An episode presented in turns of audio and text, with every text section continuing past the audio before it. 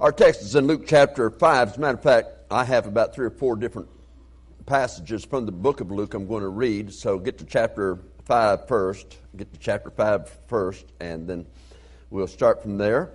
I've titled the sermon, Jesus Said It, and we're going to see what he was talking about in today's message. I might share this story with you.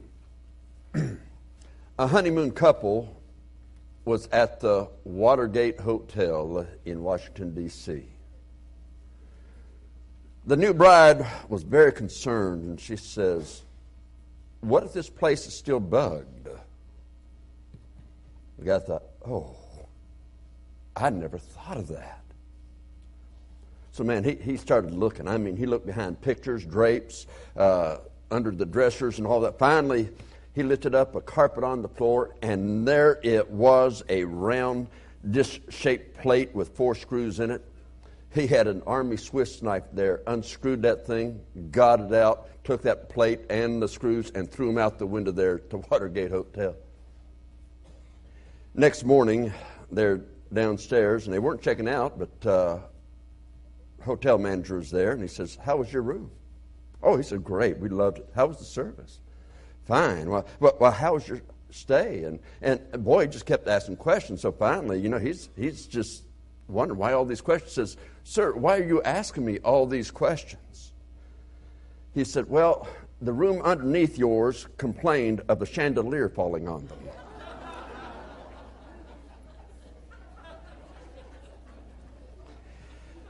Sometimes, you know, uh, people say things, you know, and, and they believe that it's, oh, that, that's it. Somebody said that, you know, and that's a, that's a fact. But you check into it, you find out some of those things aren't really facts, okay? And so that's what the Word of God is here for, is to show us what is true and what is not true. And one of those things that we're going to see is in our text today is the word repentance. What is that about? Well, we're going to check on that here in just a moment. Uh First of all, Luke chapter five, verse thirty-two. And all these verses now that I'm going to share with you for our text is Jesus Christ speaking.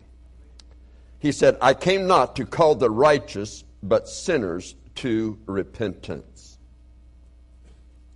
Then we go to chapter thirteen and verse three and verse five. And Luke chapter thirteen, verse three, it says this, "I tell you, nay, but except you repent, ye shall all likewise perish." Skip a verse, go to verse five. And again, Jesus says, "I tell you, nay, but except you repent, ye shall all likewise perish." Now, let's go over to Luke chapter fifteen. And we're going to look at verse seven and verse ten in Luke chapter fifteen. There he says, "I say unto you that likewise joy shall be in heaven over one sinner that repenteth, more than over ninety and nine just persons which need no repentance." Now, why would he say that? Because the people in heaven are going to be very happy that perhaps a loved one of theirs has made that decision to receive Christ. They're not going to hell. They're going to be in heaven. Look at verse ten. "Likewise, I say unto you that there is joy in the presence of the angels of God over one sinner that repenteth." Now, by the way, let me just say something that I believe. The Bible tells us that the angels uh, look into these things about salvation, and they don't completely grasp it all.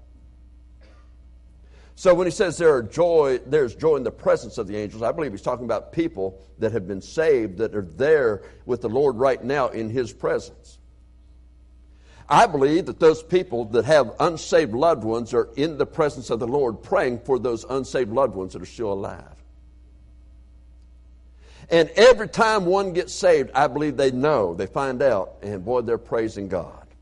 And so I tell you what, uh, You gotta, if you're not sure if you died today that heaven's your home, but you know you've got a, a, a parent or a friend that is with the Lord, probably right now they're praying for you that you might hear this word and repent and believe the gospel.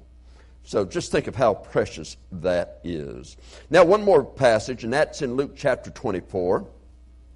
Luke chapter twenty-four, It's verses forty-six and forty-seven. And again, these are the very words of Jesus Christ, our Lord.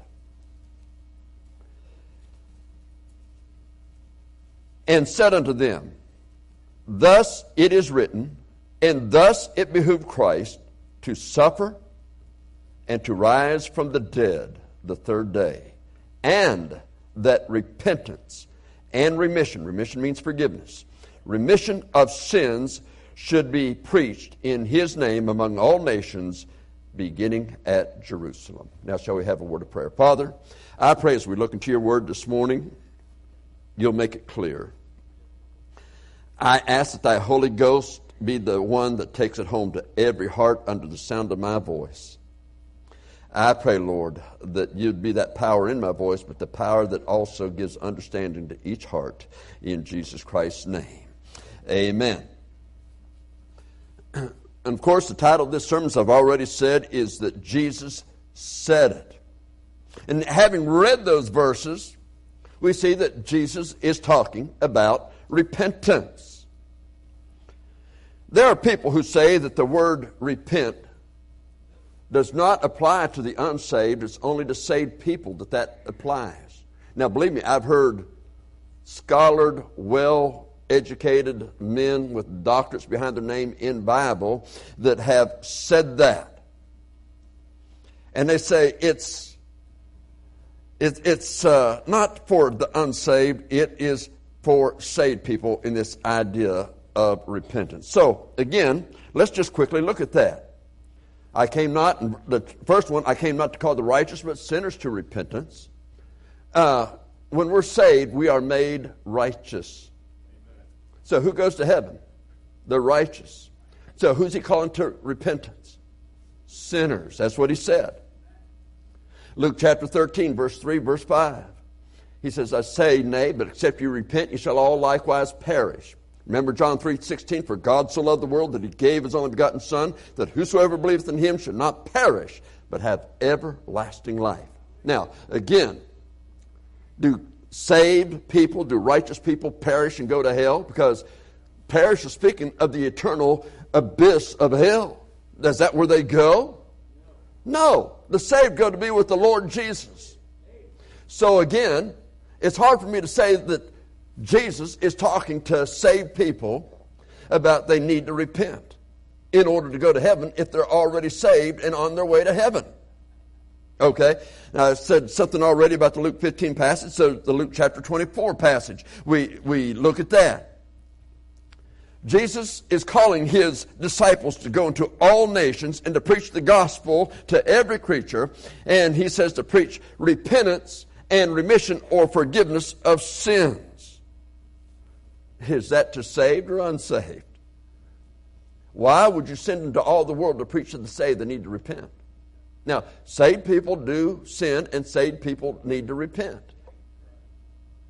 But this is for those without Jesus Christ. That's what the Great Commission is about. We've got two sets of missionaries here today from B I M I. That's what they know the Great Commission is about. And so they take the gospel to, to different places in order for people to hear the gospel that they might be saved. They don't go to different places looking for saved people to say, you need to hear that Jesus died for you and rose from the dead the third day, and you need to repent. They already know that, okay? So that's not what it is. Now again, these are the very words of Jesus Christ in regard to repentance. So let's consider what biblical re- uh, repentance is all about. First, we see two things that repentance is not. Repentance, it is not a changed life in order to be saved. Okay. I heard that, well, man, I got to do this, I got to do that, if I do this and do that, and they got to change their lives in order for Christ to receive them. No, it's not a changed life in order to be saved. Now, God does the saving, but God also does the life-changing. So many have, have, for an example, alcoholics have gotten saved, and, and, and, and before that they said, you know what, I tried to quit, I tried to quit, never could. The Lord took it from me once I received him. And we can say that about so many things, how the Lord took it from them. But it did not happen when they tried it in their own strength, the Lord had to take it from them. And that's the way it works. We see in First Peter chapter two, verse twenty-four, it states that Jesus Christ bore our sins in his own body on the tree. Now, when he did that, that was two thousand years ago. I had not sinned one time yet. Okay, not one time yet. I was born right after that. But I had not sinned at, by that point. But he died for every sin I ever would commit. And as I've told you many times, uh, if I commit just three sins a day all my life, right now I'm at sixty-nine thousand sins. Is that a sinner? Actually, that's very conservative speaking. It's much more than that, because we do more than three sins a day. All right, so again, we are sinners. And Christ died for those sins, and he bore our sins on his body on the tree. First John chapter two and, and verse two. He said, and he is the propitiation for our sins, and not for our sins only, but for the sins of the whole world. So, for how many did Jesus, the propitiation, the entire payment, so what that means, the entire payment, the word propitiation. So, how much of the world did Jesus pay the penalty for their sin? The whole world. That's what he says, the whole world. It's not limited atonement. He's willing to pay for all sin for all time. A few years ago, I was actually able to provide for different five different people to go to Israel, and we took one of our trips over there. And and they were they they was provided. I mean, that would be food, it would be the hotel, it'd be the flights, it would be the all the sites, everything that we do. So it was all provided. All they had to do was go. Those five couldn't go. At the last time, minute things came up, they could not go. Now, it was provided for them. They had an opportunity to go.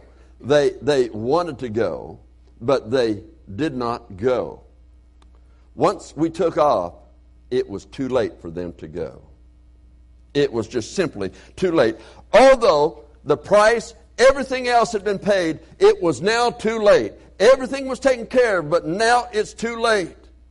One second after death, it is too late to receive Jesus Christ as your Savior, even though he's already paid the price. You see, our part is not to pay the price. Our part is to receive him as our Lord and Savior. And so, Jesus Christ, he paid for the salvation of our soul, but we have to accept it.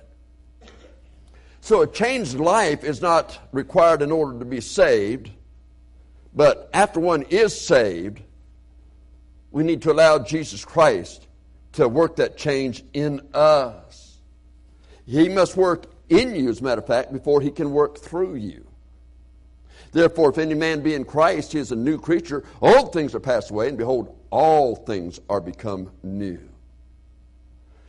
That leads to a second thing that repentance is not. It's not what they call lordship salvation. A few years ago, John MacArthur wrote a book on lordship salvation. And the basic crux of it, as I was reading through it, and I did not read the entire book, but I read enough to know what his basic thoughts were, and it was this. You got saved, you say, you messed up, you fell into some wicked, evil sin, then you probably weren't really saved to begin with. And so a lot of people were getting re-saved because, oh, I messed up. Oh, I did this. Oh, I did that. You know, and, and so they said, well, I'm not saved. And so as I read that and I thought about that, I says, you know, I do believe in repentance. And he did mention repentance. But he was saying, evidently, you didn't really repent, or you would have never done that sin, is the idea that was behind it. But you see, the change that comes about comes about as we act upon it. In Israel, one of my guides, uh, he was sharing with us Isaiah chapter fifty-three, as well as Psalms twenty-two. And and and the guide, a Jewish man, not a saved man, but it's a Jewish man, said Psalms twenty-two, written one thousand years before Christ, uh, before Christ was actually crucified. Isaiah fifty-three, again about the cross, seven hundred years before Christ was crucified. Both of those passages about the cross, he said, they are definitely referring to Jesus Christ, and that there were things described in, in Psalms chapter twenty-two that were not even thought of in, in that day when it was written. It had to be Jesus Christ. Yet he was not saved. You say, well, how is that? Because he could not believe that Jesus Christ was God come in the flesh, Emmanuel, God with us. He could not accept that. So even though he had a knowledge that said, I believe that that's Jesus, he did not receive it. See, you can believe the stories that a lot of people in America now, forty years ago, a lot of people believed that Jesus uh, died on the cross for their sins and rose from the dead. They just didn't do anything with it. They didn't receive it. They didn't come to him. And you see, that's the difference. That's the difference. You act upon what you believe. His mind, that Jewish guide, just did not act on what the Bible said about the cross, dying for him and raising from the dead. Uh, you see, in repentance, a repentance means to change the mind, a change of mind. But so often, that's all men say about it, that says, well, a change of mind. That's what it is, a change of mind. And it is, but it's also something that we've changed our mind about something, and so we act upon that change. He changed his mind about God, about sin, about Christ, and the Bible. And a person doesn't do that, they're not saved. The Lord says, Jesus said, again, in John one twelve, but as many as, or John said, as many as received him, to them gave he the power to become the sons of God, even to them that believe in his name. Okay, that is God's word. That is God's word on the subject. Uh, in marriage, the young lady dated. She had three or four guys in her dating time that she went steady with for a while, then it broke off. And, and, and then finally she comes and she finds the this really handsome, good-looking guy, kind of like myself. And um, but she finds this guy, and he's the one. He's the one, and, and she falls in love with him, and he loves her, and he asks her to marry him. And she says, I will. Now, the other guys she dated might have been nice guys. They may have been all right, but that wasn't the one. See, there's a lot of people with good works that we like, but they're not saved, you see. Only Jesus Christ can save. Our good works will never save us. Only Jesus Christ can save. So we come to him for our salvation. So she makes a commitment. Now, they can talk about marriage, but it's not until that day that, whether it's in a church or wherever, that they actually make that commitment and they legally seal it, that it is a marriage, even though they've talked about it. But once they get married, that young lady, she may be a great wife. She may be average. She may be a bad wife. But they're still married. Okay? They're still married. The Bible lets us know that in the position of salvation, now he's not talking about gender. Get that out of your mind. Not talking about gender, but talking about in our salvation, because marriage pictures what salvation is supposed to be. We have the part of the bride. We are to be in subjection to Jesus Christ. We're giving him our heart and life. He is the head. He is the Lord. He is the God. He is the Savior. So he pays the penalty for us. He pays our price. He raises from the dead. He provides for us a home in heaven. So we commit to him. Some Christians are very good Christians. They'll hear, well done, good and faithful servant. Some will be saved so as by fire and ashamed at his appearing.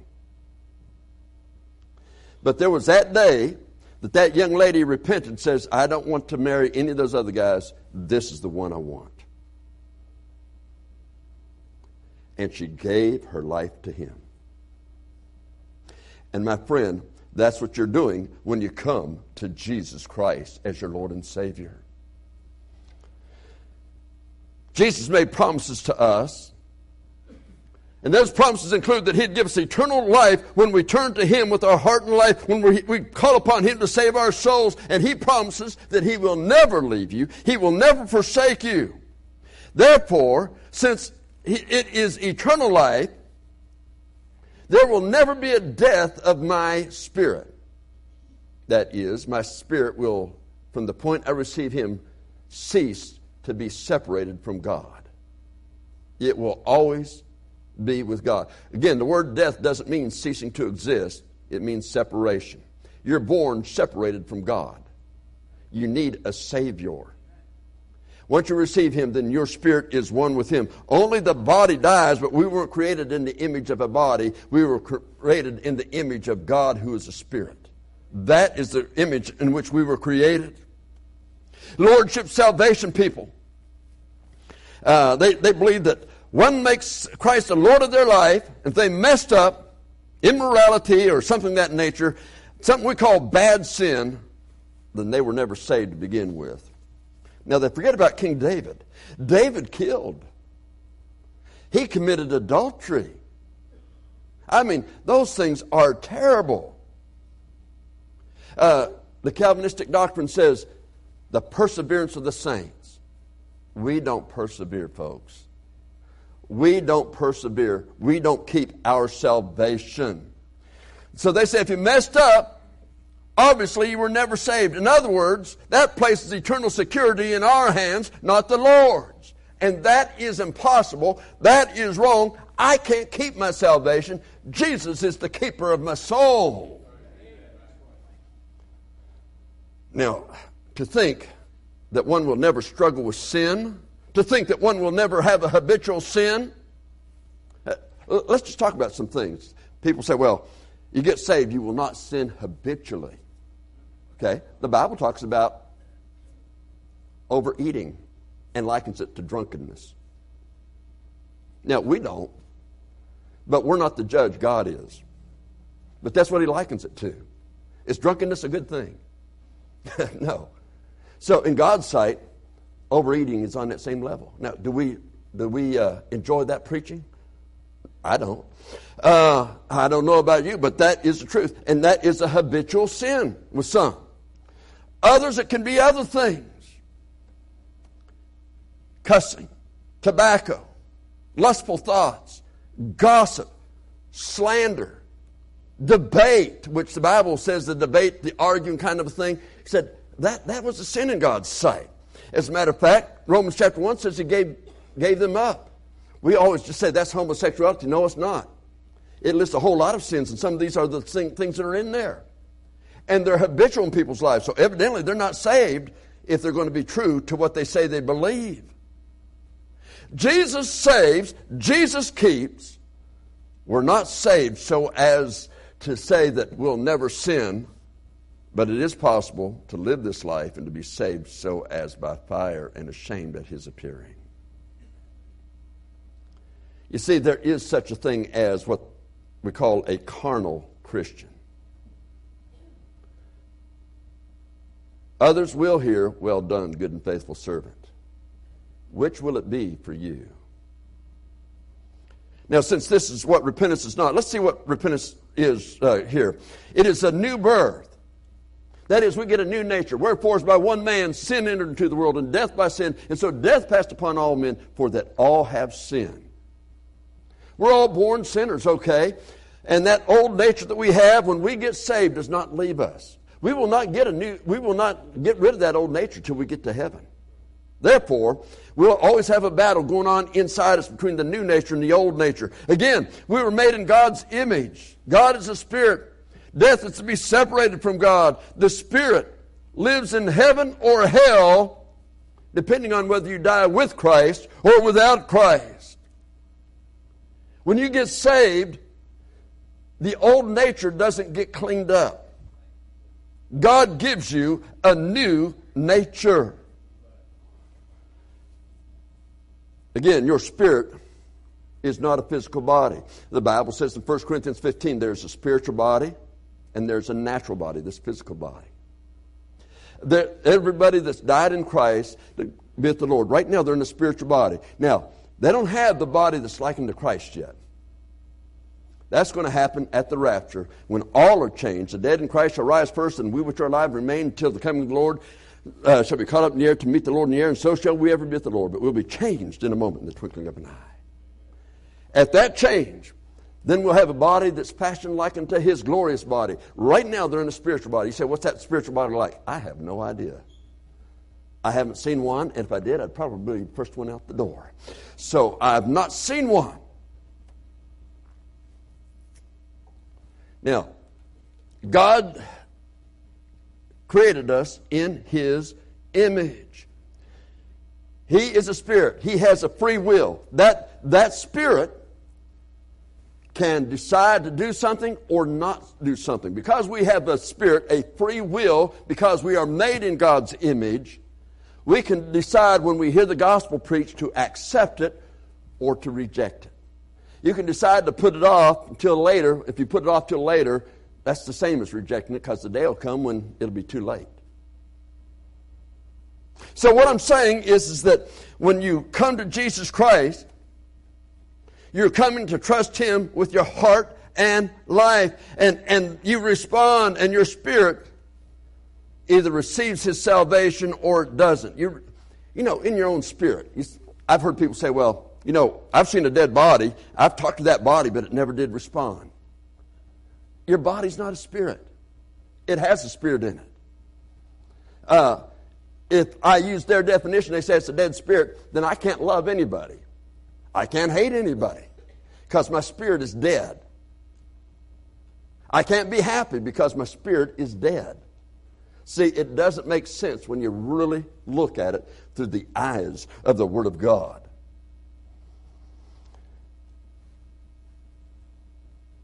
So again, you have a free will. You either accept it or you reject it. My job is not, I'm a failure if I give you the gospel and you don't get saved. My job is to give you the gospel. You become the failure if you reject it. And it's that simple. Remember Jesus telling the people in John six, my body is flesh, my, my, my body is bread indeed, and my blood is drink indeed. They said, that's weird, man. He wants us to eat His body and his, drink His blood. But in verse sixty-three, He straightens it out. My words are spirit. And that should have helped them to understand the difference between physical and spiritual. In Romans chapter seven, the Apostle Paul says, and look, this is a great missionary. This is one of the great men that we talk about, of great men of God. He says, the good I do, I end up not doing it. And the bad I wouldn't do, I end up doing it. Oh, wretched man I am. But with the Spirit, he served God. You see, you've got to decide which side the great divider you're going to stand on, and stand on that uh, side. In Galatians chapter five, verses sixteen and seventeen, it says it this way. This I say then, walk in the Spirit, and ye shall not fulfill the lust of the flesh. That's addressed to Christians. Walk in the Spirit, and you will not fulfill the lust of the flesh, for the flesh lusteth against the Spirit. In other words, it wars against it, and the Spirit against the flesh, and these are the contrary the one to the other, so that you cannot do the things that you would. So yes, in Christ, I'm a new creature. Old things are passed away, and behold, all things have become new, but that old nature's still there fighting me all the way. If I meditate in God's Word, and I think on God's Word, I have victory. If I act upon God's Word. But if I just read it and do nothing with it, I'm going to lose. I've got to read it, got to meditate on it, and I've got to act upon it. That's why, when you're one of His, the Bible says the Lord chastens those that are His own. Means you get rebuked, you get reproved. And He says He chastens and scourges. You know, the word scourge means to, to flog with the whip. And, and there are Christians that a lot of us don't want to give our testimony to say about the times that God had to flog us with the whip. But most of us could say that. For the Lord to get our attention. Now, he says, but if you're without that kind of a thing, you're living in sin and you're without that, that's because you're not one of his. You never were one of his. I never knew you.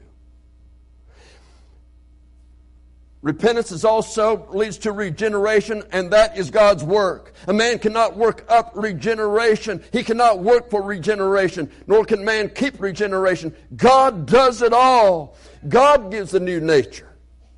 By faith, we receive it.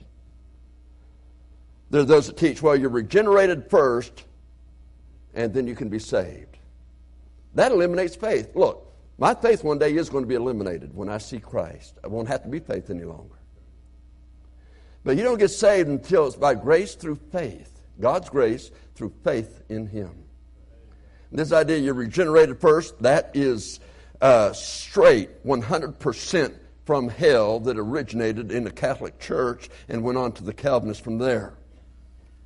In John three sixteen, for God so loved the world that he gave his only begotten Son, that whosoever believeth in him should not perish but have everlasting life. In Revelation chapter twenty-two, verse seventeen, and the Spirit, that's the Spirit of God, and the bride, that's the saved, say, come, and let him that hears say, come, and let him that is athirst come, and whosoever will, let him take of the water of life freely. In First Timothy chapter two, verses three and four, Uh, for this is good and acceptable in the sight of God, our Savior, who will have all men, all men to be saved and to come to the knowledge of the truth. Those are God's words. They're his promises. How many times does God have to say all men, whosoever, the whole world? How many times does he have to say that for us to believe it or for it to be true? I believe only once.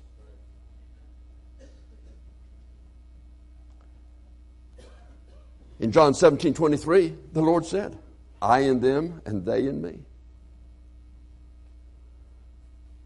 He makes his abode in us. In Acts chapter seventeen, verse thirty and thirty-one. Now let's think about this. Is God unreasonable? I mean, if God said, Andy, pick up that chair. If I can't pick it up, then why would God tell me to pick it up? Now, if he's going to strengthen me to pick it up, that's another thing. But if I can't pick it up, and I come over here, and I'm trying and everything, I fail, even though God said pick it up. What, what's that all about? Well, God's not going to command me to do something. Take that chair and carry it outside. And I can't do it.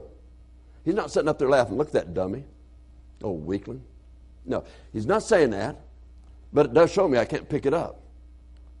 But he commanded me to do it, and I can't obey that command.